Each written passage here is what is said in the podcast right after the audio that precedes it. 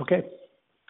Well, welcome everybody to the Conscious Leadership Group podcast and to learning about leadership as it's directly applied by leaders in the real world. I'm here with my co founder, Diana Chapman. Hi, Diana. Hello, Jim. Hello, all. and we're here with one of our great friends, Jim Placio, who we have known now for several years. And we're so excited to be in a conversation with you, Jim, about the application of consciousness and conscious leadership in your life. So, welcome. Oh, thank you. I'm excited to be here. so, we always start by asking uh, the people that we're in the conversation with to just give us a little bit about your professional biography so people know kind of who you are, what you show up in the world doing, so they get a sense of the arena in which you're playing with conscious leadership. Sure. Well, professionally, I am a banker. Um, I work for. Um, I've been here for about eight years. I run a team in Chicago that has about 10 people, um, and we invest um, the bank's money in debt securities from bank loans to high yield bonds to distressed debt. Um, and I've been doing this in one way or another for, oh God, 20 years now or so. Uh, that's great. So that's the professional piece. And yes. on the personal side, what's your life like, and uh, what areas do you have passion about in life? Lots. Um, on the personal side, I have um, I'm married to um, a wonderful woman, Donna, um, who I've been with now for 24 years. Um, I get a little emotional thinking about that. Um, I've been married to her for 16 years. We have two unbelievably beautiful, wonderful little girls Ava, who's 12, and Lydia, who is six. Um, both were entered the world in very interesting and challenging ways, which was, uh, you know, probably had some bit of leading me to all of this work. Um, and I am, um, I'm also uh, a son, a brother, a brother-in-law, and a friend to many um, so, and and I would say on the personal side, the other things that I'm the the thing that I'm probably most passionate about now is um, is my photography, which is a hobby that emerged about oh a little over a year ago, year and a half ago now, um, when I took a year um, break from that profession as a banker to to really explore what I wanted in life. Um, it was something I never even knew existed, and I probably never would have found it had I not had the courage to step into the the fear of saying, um, "I'm going to step away from all the money and all the and all the and all the ego building things that go on in my life as a banker, and and step out and, and take some time off." Hmm. So we'll come back to that because that's a key part of your story. But yeah. just to help people get oriented, kind of, what was your original interest in CLG. You know, many people come to this work through pain, uh, difficulty. Some come to it through a vision. How about you? How did you kind of come to this work in the beginning? Yeah, well, that that's why I actually got a bit emotional around Donna. Um, I I found CLG and I really found the two of you thanks to her.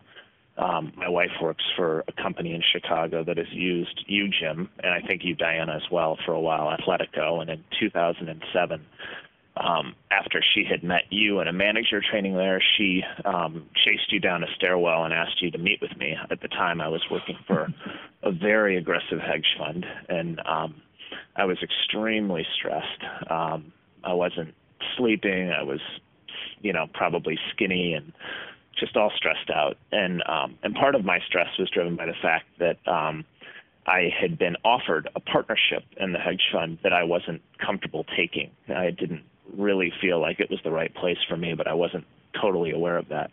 And I'll never forget the very first meeting you and I had, Jim, in November of 2007 in a corner bakery at State and Rush in Chicago, mm-hmm. and you and you described to me um, that the value system that you know the values that were important to me were no longer um, in line with the values that were you know important to the organization I worked for, and you described it as um, you know, a car driving down the road with misaligned wheels. And when you're driving 20 miles an hour, you don't feel it. And at 80 miles an hour, when you're about to sign a partnership agreement, you do.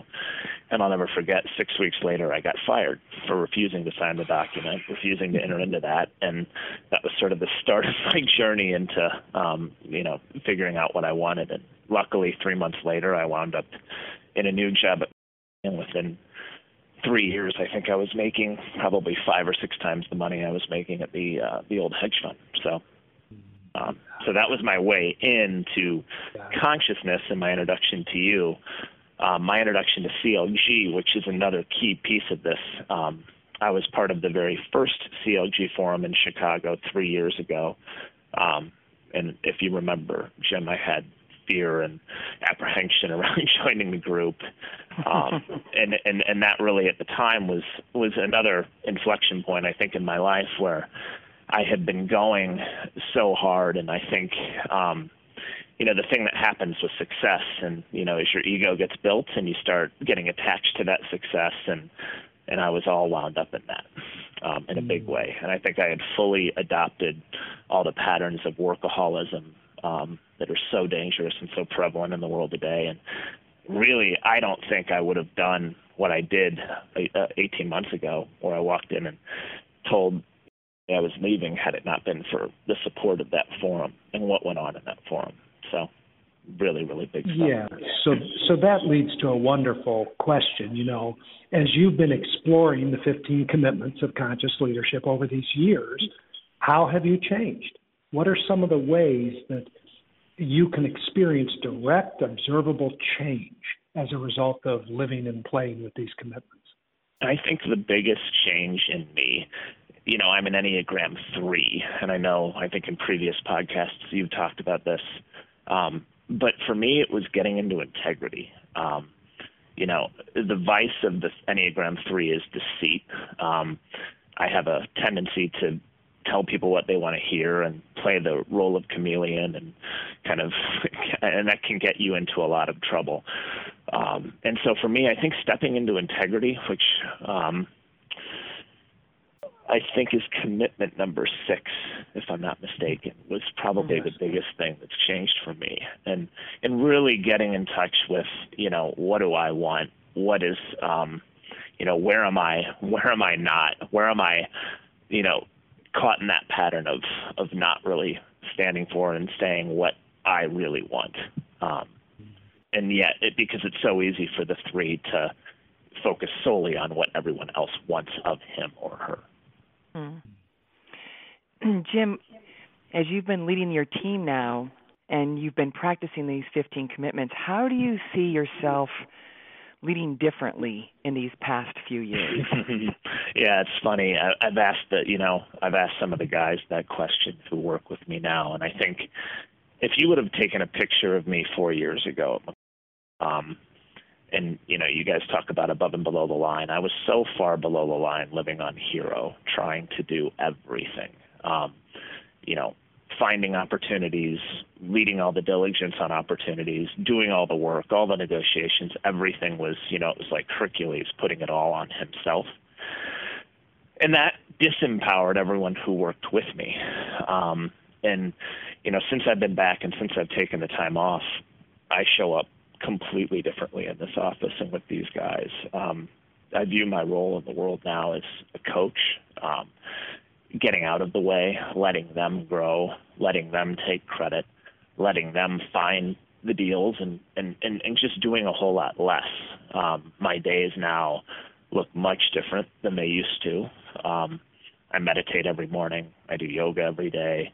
Um, I probably physically am in the office maybe eight to nine hours versus 14, 13, you know, way back when. So it's just a totally different, it's a totally different um, way in which I show up here, and frankly, I think a more effective way for the group. You know, you know, yeah, I, I probably had a bigger ego, and when I was living on Hero, I, I, I had a lot of self-importance, but I don't think that was necessarily good for the team. And do you see that there's been a difference in the in the success of the business because of this change, or is it similar? Um, you know, I'd say the business is the business is doing fine. I think it's um, it was doing it, you know when I was living in Hero, it was doing well, and it's doing well now. It's just not all about me. So uh-huh. it's a, I think it's a shift in it's just a shift in perspective more than anything. So you discovered that you could work less, and it didn't mean that there was any kind of a cost to your business. Correct. Yeah. Yeah. yeah. Fantastic. Yeah. yeah. That's actually so, been a huge part of your discovery, hasn't it? As you have, you know, really applied this. You know, we referred to the fact that you took a time out. Mm-hmm. And interestingly enough, when we work with leaders, especially leaders like yourself, high achieving, driven, wildly successful people, when they start to tune in to the cost they're paying for living life that way, it's not uncommon at all for them to start considering taking a time out, taking a break, and really decompressing from that entire way of being in the world and deciding then what they want from that decompressed place, which you've done, which I know at least one of the guys who works with you has done, maybe another. So could you just talk briefly about that? Because I think so many of the people who listen to this are in the stressed place of going, going, going, and you just took a break. So what was that?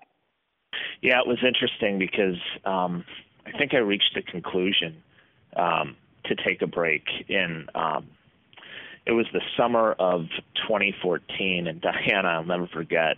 Um, you had come and stayed with Donna and I, and we woke up in the morning when you were leaving, and I remember sitting in the in the in the living room in my home talking to you, and I was in I was in tears, and I was I was having the experience of meditating, um, which is something I've been doing now, I guess, for three years daily, um, sometimes twice a day. And in that meditation experience where you really drop into your body, you get centered in your breath, I kept having um, this pain in my chest. And what's interesting about that is the only time in my life I'd ever taken a break happened in October of 2008 when I had open heart surgery for uh, an aortic aneurysm that you know it wasn't it was a congenital defect that had to be fixed. But I remember longingly looking back at the three month break I had at that point in time and wondering how I was ever going to get that back. And I feel like my body was simply saying to me, "Hey, dude, you're doing it again. You're going too hard, and if you don't stop the car, you're going to crash." Um, and so you know it was scary because you know this is a job that most people most people from the outside in would look at my life and say you know he's got it all he leads this team he makes a ton of money it's you know he's got all this flexibility but it just i knew that i had to stop i knew i had to stop and i'll still i still remember diana calling you. And um I, I can't remember how you answered the phone. It was something like, "I don't know what the F to do hotline. Can I help you?" Um, and we talked through. We talked through.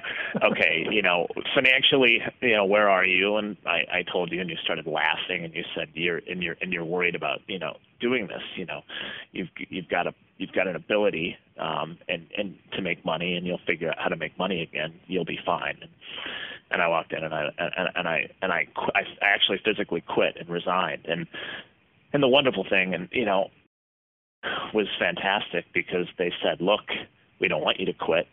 And what I really wanted was this time off, and they gave me that one year sabbatical and let me come back to the exact same role with the exact same team, which is something I never thought I would get going into that. I just assumed that um, I assumed that I would be, you know, out trying to find something new. Um, but instead, I actually got something even better. Mm. Tell us about that year. What what did you learn? How did that affect you, your family, how you do work now? I'm curious to hear. Um, yeah, the year. Um, I mean, first off, I want to say it was. It probably took. You know, it was funny. They offered me a three month sabbatical right away, and I remember thinking, "Wow, this is you know, this is great. I'll I'll still be here for a bonus cycle and blah blah blah. I had all these stories in my head. Um, and it probably took me three months to learn how to sleep seven to eight hours a night uninterrupted without mm-hmm. checking my device. Um, it was it, it was there was a certain amount of decompression time, you know, and in that for for a while it was really um, all about trying to get you know sleep, trying to eat healthy, trying to exercise, um, and and spending time with the kids and taking you know, I'm I've got I had these two girls. My youngest was in preschool.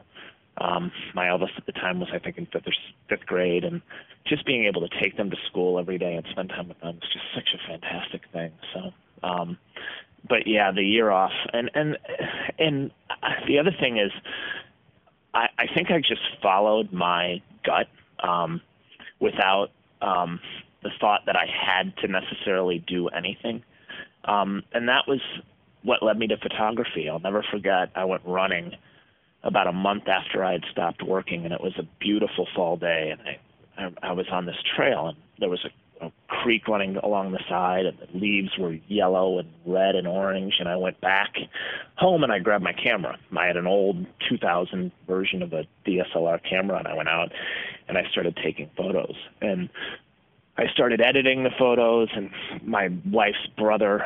Um, Johnny is a photographer and her other brother Jeremy is an artist and the two of them just kind of I started talking to them all the time and and then all of a sudden it became this adventure. The next 11 months I I was driving down Highway 1 with my camera by myself. I was in the Grand Canyon, I was in Joshua Tree National Park. Um just taking picture after picture after picture after picture. Um I think I took 30,000 pictures during the year off. Um and just it just became this thing that um, I don't know a, a, a bit of a the thing that comes up for me when I'm talking about it is the passion and the obsession I guess for me is the connection with nature. You know, I'm really into landscape photography and taking photos of things that have been you know untouched by man if you will and it um there's just a there's a feeling I get in that environment that all the things I think are so important, you know, are really everything sort of takes care of itself by itself. And that's what landscape photography for me it's just that constant reminder that dude what you think is so important really isn't mm. so jim as i've watched your life you know a couple of the 15 commitments really resonate most of them do, but you know, one of the commitments is around choosing to live in your zone of genius versus mm-hmm. your zones of excellence, competence, and incompetence. And then the other commitment is learning to live life as play and let it be easeful and effortless. Mm-hmm. And I know that you're still growing and experimenting with those. Is being a being a banker is that your zone of genius? Is photography your zone of genius? Where what is your creative expression in the world? And how can I let go of this adrenaline driven addiction to making it all hard and live more and more easefully, effortlessly, and playfully in the world? I see you in those, uh, you know, conversations inside your head and with your uh, friends in this work all the time. So, what what do you have to say to people about that? About living a life of play. Yeah, and uh, choosing to live in your zone of genius. yeah, it's interesting. I don't. Um, the the subtlety between zone of excellence and zone of genius is um, I don't know if I've figured it out. I know that um, the job that I do at Macquarie comes to me extremely easily.